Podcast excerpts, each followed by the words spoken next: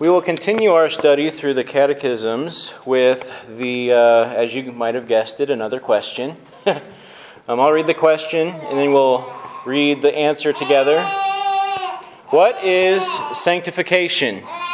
Sanctification is the work of God's free grace, whereby we are renewed in the whole man after the image of God and are enabled more and more to die unto sin and live unto righteousness.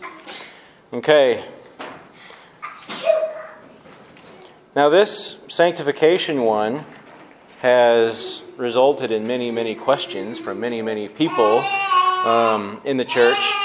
And really, the question comes down to how, how in the world can I know that I'm saved? Because I'm doing these things, and I'm not doing that, that type of stuff. And it can result in a lot of confusion because we try to gauge our salvation based off of how we're doing or whatnot. And then the, on the flip side, it's, well, why do I need to do anything if I'm saved? Why do I need to have any sort of um, personal life change? Why can't I just do whatever I want because I'm saved? My sins are forgiven. Why do I have to worry about sanctification? Why do I have to worry about growing? So you have a couple different sides of some people are kind of uh, on this end where they're, I don't know if I'm saved because I see these impurities in my life. And then the other side says, well, why do I need to worry about my impurities? Because I'm saved. so, and everywhere in between, you get questions about this. Well, I don't know if we're going to really solve everybody's questions throughout for all time during this time period, um, but we will see what the Bible has to say about where does, where does sanctification comes from. What is it? Uh, just from your memory from studies, what, how would you describe sanctification?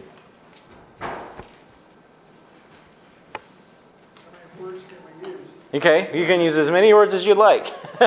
cleansing. Cleansing, okay, cleansing. Cleans us out of our impurities. What? Cleaning a vine, you know, impurities, infections. Yeah, yeah, make it grow better. How else would you describe it? The ongoing work of the Holy Spirit in Yeah. God in our. Yeah, the ongoing work. Go ahead. Did you have more to say? Well, well, it- uh, it's, it's, it's ongoing work in our, I mean, it's just a continual process. Mm-hmm. As we respond, I think, I just think of like a a pool of water with dirt and like rocks it. The more you pour in the Word of God, the dirt comes up and it filters and Yeah. cleanses. You know, but you have to be in the Word and you have to let it work. Yeah, you know. To me, it's a work in progress. Yeah. Yeah, sure. A work in progress. That's a good way of describing it. it's a work in progress. Anybody have anything else they would like to add? Well, let's see how the scriptures talk about this. Look at 2 Thessalonians chapter 2, verses 13 to 15.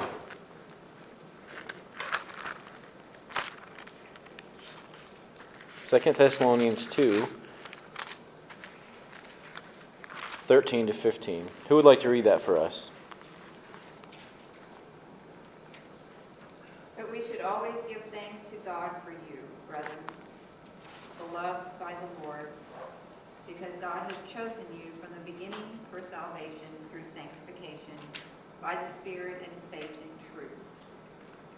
It was for this he called you through our gospel, that you may gain the glory of our Lord Jesus Christ. So then, brethren, stand firm and hold to the traditions which you were taught, whether by word of mouth or by letter from us. So, what kind of things do you see pointed out in this passage about sanctification? God's sovereignty, God's sovereignty behind our sanctification. One of some of the confusion that is behind sanctification in our lives is sometimes attributed to us placing too much burden on our own shoulders. We take ourselves too seriously. We rely too much on our own actions. Whereas we see here, sanctification is actually tied all the way back to the same sovereignty that saved us. It was actually through the sanctification by the Spirit that we were saved, beginning the whole process in our lives. And sanctification, you know, it comes from, there's a couple different words in the New Testament that teach us the word sanctification. This one happens to be hagioi or hagiosmos, which is holiness in process, essentially. It comes from the word for holiness, really. Hagioi, hagioi, hagi, trying to remember the, the root word, but it, the root word is holiness. It is being set apart. And this word used in Second Thessalonians is used by Paul several different times throughout his epistles in relationship to growth, in relationship to being tied to God in a manner that keeps on going, that keeps on enduring, that keeps on working. But at first, you're tied to God.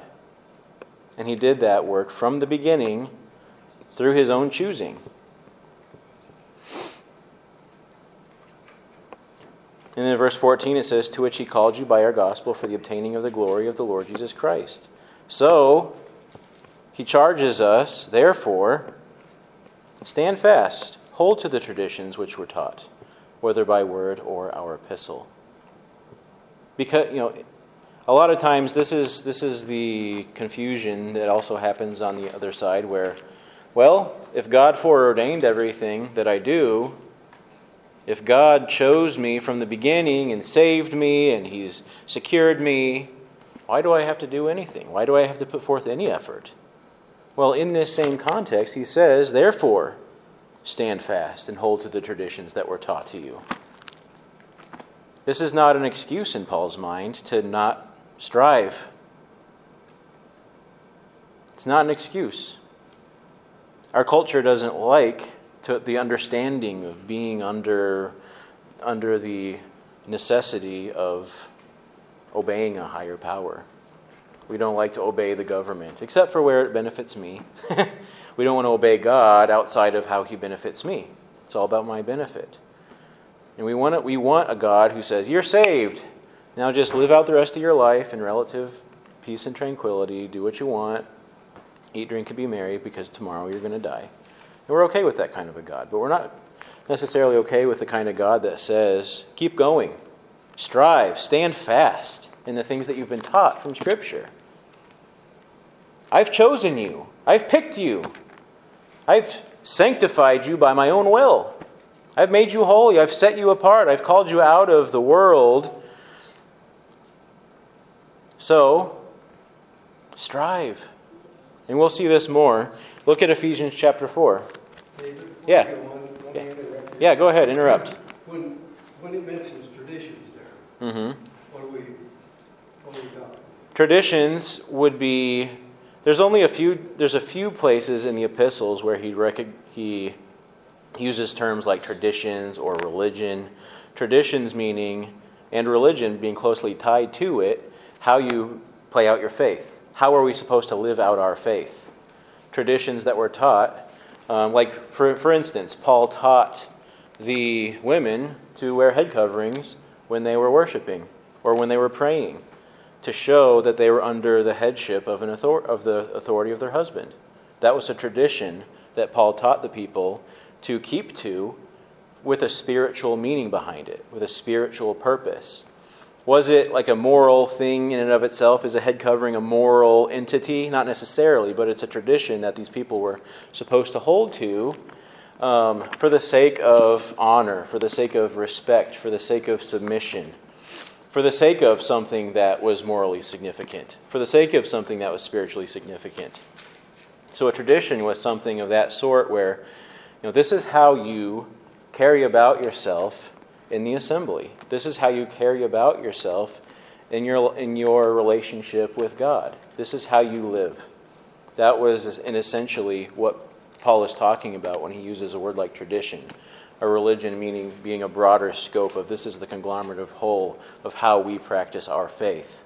Traditions being those specific things. They were not, not to be confused with the traditions of the Pharisees that were meant to kind of replace God's law these traditions that Paul taught were traditions that stood for something, and they were supposed to uphold God's law.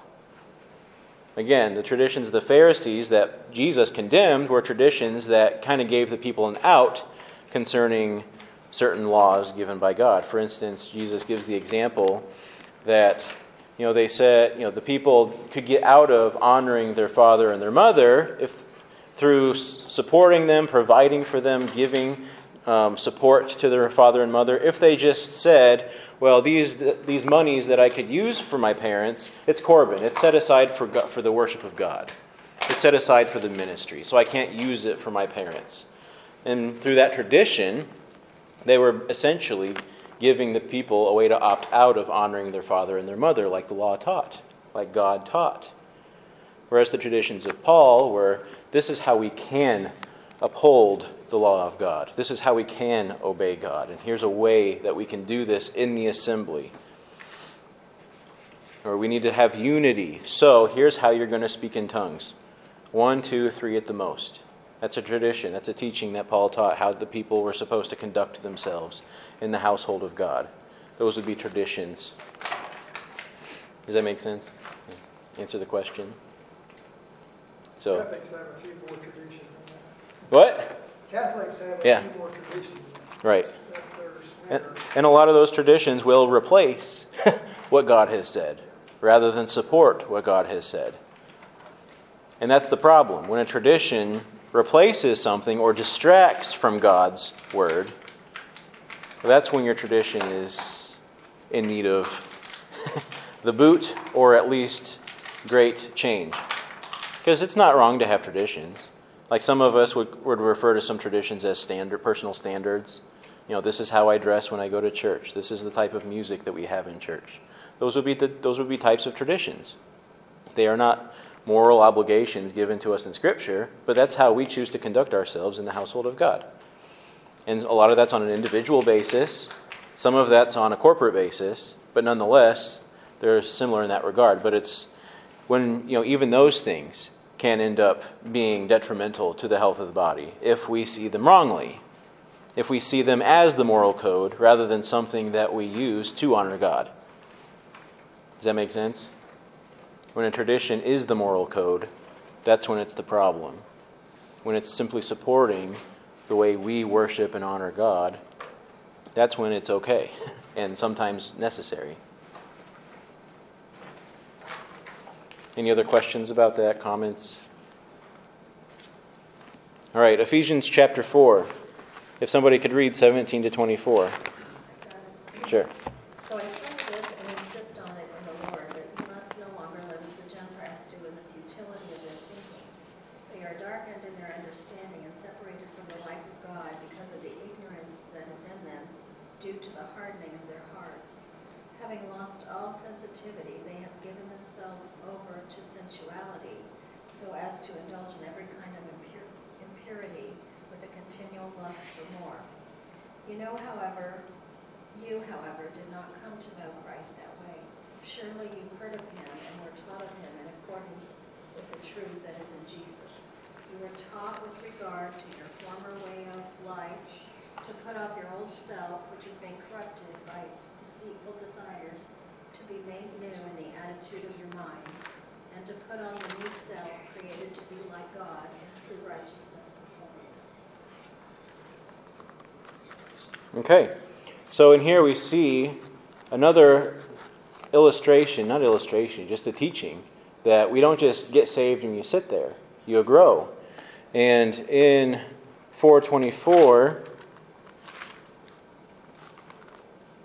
the word for holiness there is another word for sanctification that is used throughout scripture. Your perhaps the translation that you're using might use the word sanctification and it's the word hosiotes, which is another word that it keys more on the sanctioning, the choosing, and the setting apart of God, and, or, and it carries more the undertone of the ordination, something that's determined by God to be holy and just. This is an immutable position of holiness, and it's passive. It's not something that you did, it's something that God did. Which we did see elements of that in 2 Thessalonians 2, or in 2.13 as well. Um, And that's why these words are often used interchangeably, but they have a primary function and they have alternate, alternative functions also, which is really the case for a lot of Greek words. But in this case, you have in verse 24, put, on, and this is another contrast put on the new man, which was created according to God in true righteousness and holiness. So it's a command from Paul put on this new man that God has already created. Okay, so it's like to, to many this is a paradox. And really, to the logical mind of man, it is kind of a paradox. If God has already made it so, why in the world would we have to put it on? If God has already done the thing, well, then why do we have to do the thing? And I'm not really expecting anybody to have the answer. Books and books and volumes have been written on this subject to try to explain it, but and I've read many of these things, and I've I've come to the conclusion that we're not supposed to necessarily understand it, but we're supposed to obey it. We're supposed to believe it and obey it. Yeah, God has created it, and we don't understand necessarily, and it, it comes back to do you understand the Trinity? How, the, how three persons in the Trinity could be one person? Well, how can this? How can two op, two things here this, this duality of God made it, but you still have to make it. God did it, you still have to do it. How can those two exist the, at the same time? Well, it's similar like a Trinity. Or how is a how is a couple? How are the two souls made one when they're marriage when, when they're married? But yet there's two distinct people. Well, there's there's a oneness that is truly made in that in that um, situation. But how in the world could that be one? But yet they're two. It's all coming back to we are in one, in some way walking according to this great paradox that started way back in the nature of God, before anything was even created, the very nature of God being Trinitarian, that nobody can still understand. The answer of which lies outside of our ability to compare, contrast, or understand. But words of an atheist, that's weird. Yeah. Do you have citation on that? you know. Yeah. Who? Oh. Okay. Okay. Yeah. And quite and quite frankly, we can resonate with that because some of it is like I don't understand it, but you know what? We're told to do it. We're told to believe it. We're told that it's so. And a heart that is already submissive to God will understand it. Well, not understand it, but understand that it's true. It's I need to follow it. Somebody whose heart is not submissive to God will say, I need to argue with this. I need answers before I'm ever going to believe election in this type of sovereignty. Doesn't it take the Holy Spirit within us to even have some level of acceptance Mhm. beyond human comprehension? Yeah. So it's the Spirit within us. Yeah. that can Go forth, believe it, hmm beyond you. Right. Yeah. Yeah, and like you said, you know, it takes the Spirit to do that, but then we're also commanded to do that. you know? Go for it, Spirit. Yeah, right. And it's it's a confusing it's a confusing paradox, and it's supposed to be. But I just want to read that again because people don't want to believe this. People want to believe one part of it that God created it, God created our righteousness and gave it to us, but yet we don't want to believe that we have to go and put it on. That we've got to, we still have to go and walk in this newness of life and to put off the former self that he explained in uh, the previous verses. To stop walking according to our old lusts, the lewdness and our uncleanness and our greediness. Those things are natural to man, but we, we don't want to necessarily put those off because those, those benefit our lusts. Those benefit the, the primal desires of the flesh. But But- the amazing thing about that, even though you don't understand it, when you look at it, Mm-hmm. it tells you what to do. And Mhm. you actually look at yourself and see yourself doing things, that Mhm. increases your faith going on. Yeah, Even though we can't understand it, it Right. builds up faith. right. And it's really that faith, the Bible says without faith it's impossible to please God. So we need the faith to walk in this way and to truly submit ourselves to it. Look at, sec, uh, let's see here. Let's, for the sake of time, go to 1 Corinthians 6 9 through 11.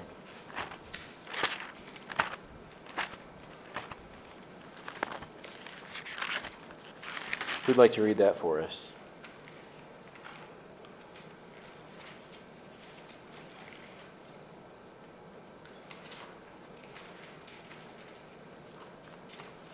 First Corinthians 6 9 through 11.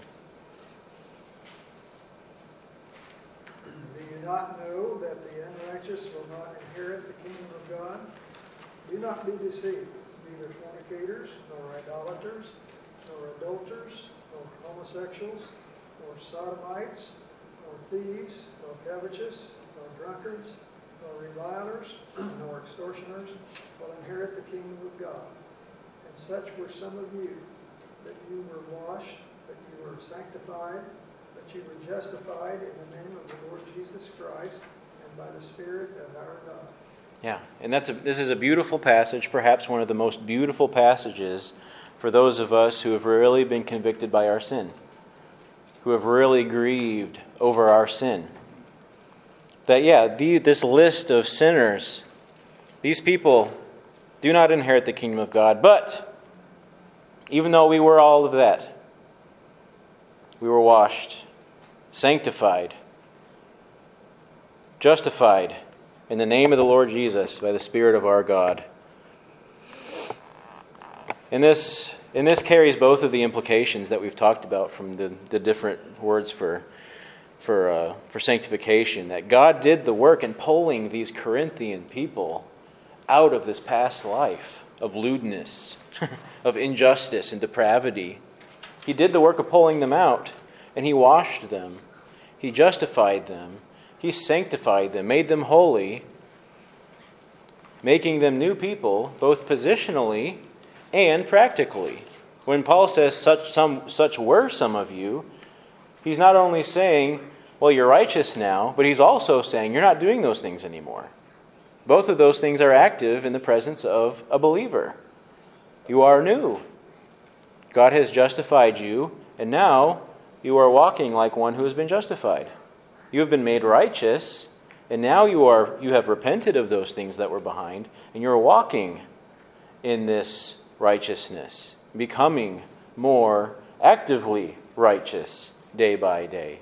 And that also carries a lot of confusion for people because people get so convicted over the fact that, man, I just fell again. I just keep falling. I thought that if I got saved, all of this would be put behind me and I wouldn't struggle with this anymore. What would you say to that person? Well, if me saying that, I'd be thinking now, um, maybe your pride has a part in this. Maybe you think I'm just too good for, or, you know, I, I just, Mhm. I don't need this help. Yeah. Uh, something's keeping me from confessing that to God. I'm thinking it, Mm-hmm. but confess it to God. Mm-hmm. Confess that you're, you're wrong. Yeah. He says, if you really confess it, he'll forgive you and cleanse you. Right. So somewhere you're, you're getting in the way. Right. Sometimes we're not clean because we haven't confessed, or we don't sense. about it, but you haven't confessed. Yeah. Right. Bless you. right. You're afraid to bring it up even in your prayers. You're afraid to confront it, to really own it. What else? What else? What other advice would you give to somebody?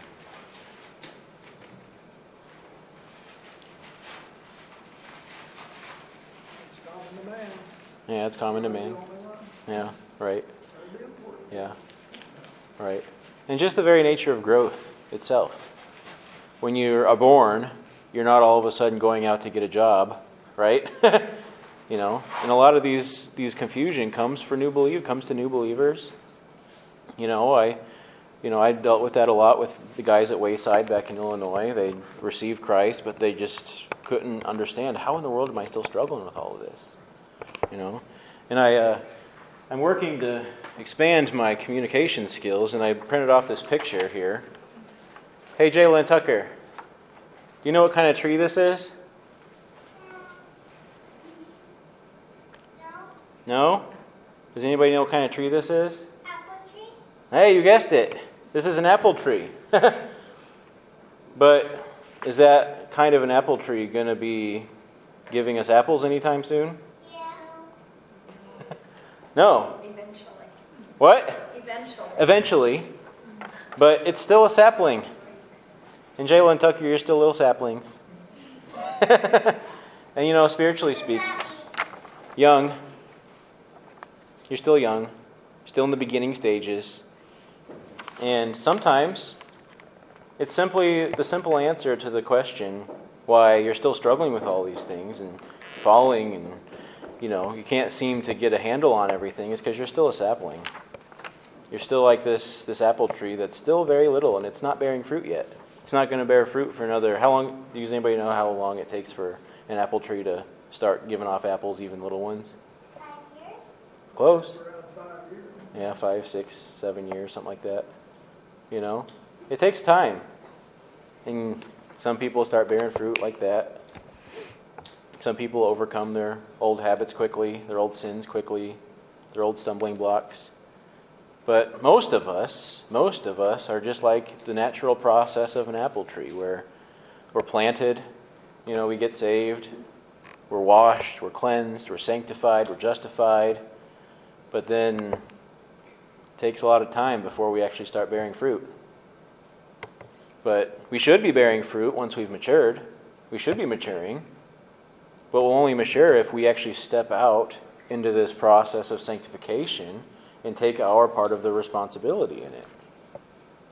If we're not bearing fruit, it's probably because we haven't owned our responsibility in the sanctification process to go out and be renewed in our lifestyle, in the way we view the world, in the way we address Scripture. Jay and Tuck.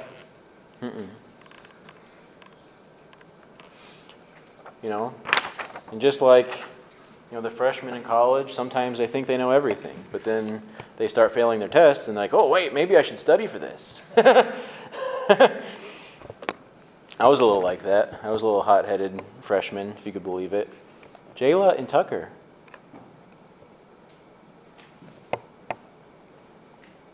So I think according to testimony of others, that we haven't had so much here, but persecution kind of speeds up the. Yeah. Because it really starts, it really makes you choose. Because if you're not in, the, in a situation where it's hard to become a Christian, it's easy to just say I'm a Christian. But if you're forced to choose life or death, abuse or comfort, you know, abuse or, or whatnot, you know, you got you got to own it quickly.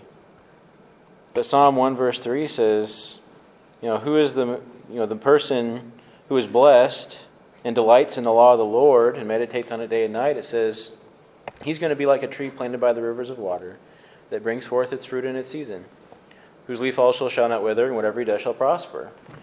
But it's important to see there, he's going to bring forth his fruit in his season. Even the apple tree doesn't bear fruit every single day of the year. Some days, we're going to be bearing a lot of fruit. Other days, it's going to be a uh, hunker down and rejuvenate time, learn time, you know, suffer time, where you're not really bearing a whole lot of fruit. Some days are like that. Most days are probably like that. You look through the saints in the Old Testament, Abraham spent most of his life just. Jay, sit up here. Doing nothing.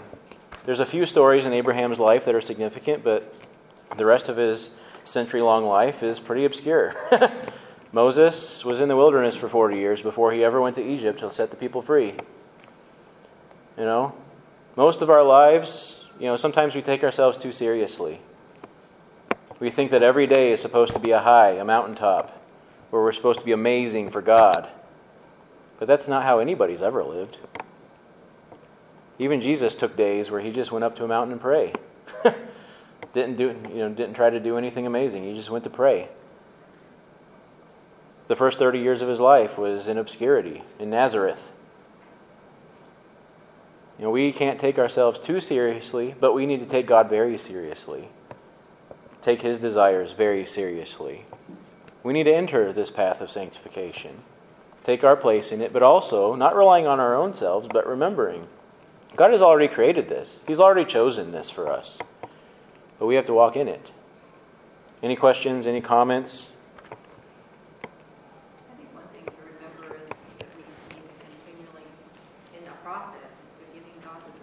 Mm-hmm. And you know that He has chosen. Yeah. And it's His work in us. Right. Not so much me, me, me. Mm-hmm. Because it's not about me. Mm-hmm. yeah. And there, then the truth that regardless of how good we try to be, He reminds us that we're still filthy, dirty old rats. Yeah. We don't have any righteousness Yeah. Whose righteousness do we have? It's the righteousness of Jesus Christ. It's not the righteousness of me and my traditions.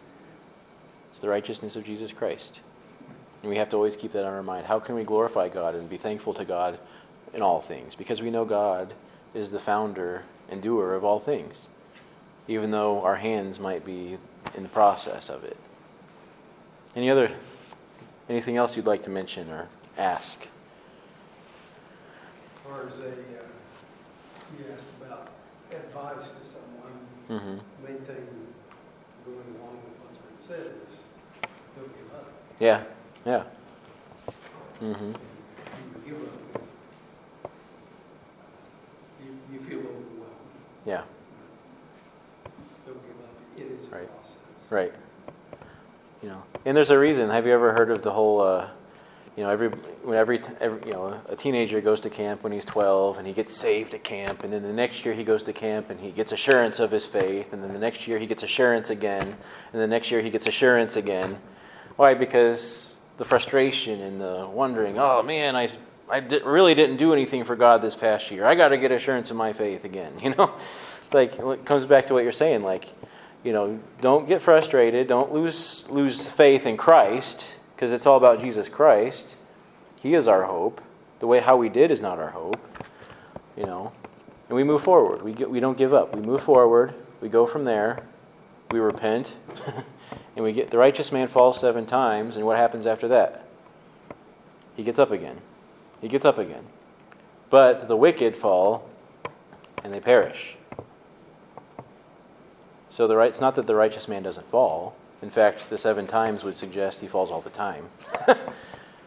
you know. So don't take yourselves too seriously and think, "Oh, I never fall. I never I never sin. I never crash and burn." no, we should all be crashing and burning if we're out there trying. Well, it, as one of the fruits of the Spirit that comes to my mind is compassion. Yeah. It's like, you know, I know what you're feeling because I'm right there with you, Mhm. you know? Yeah. Yeah.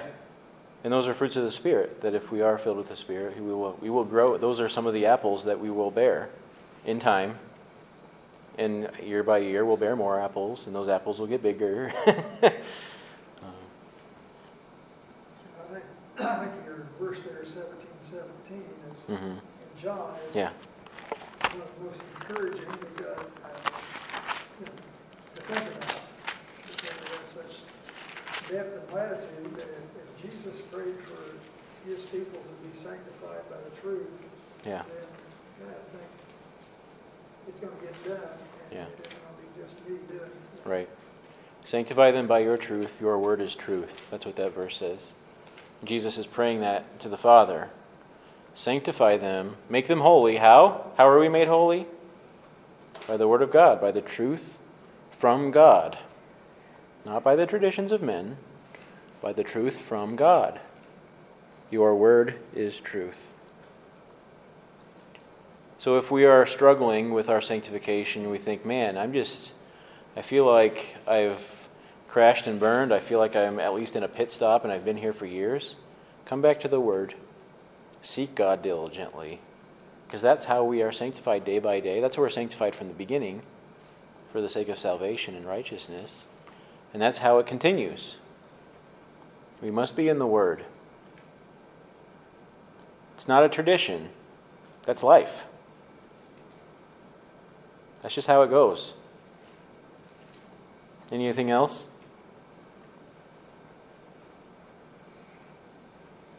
All right.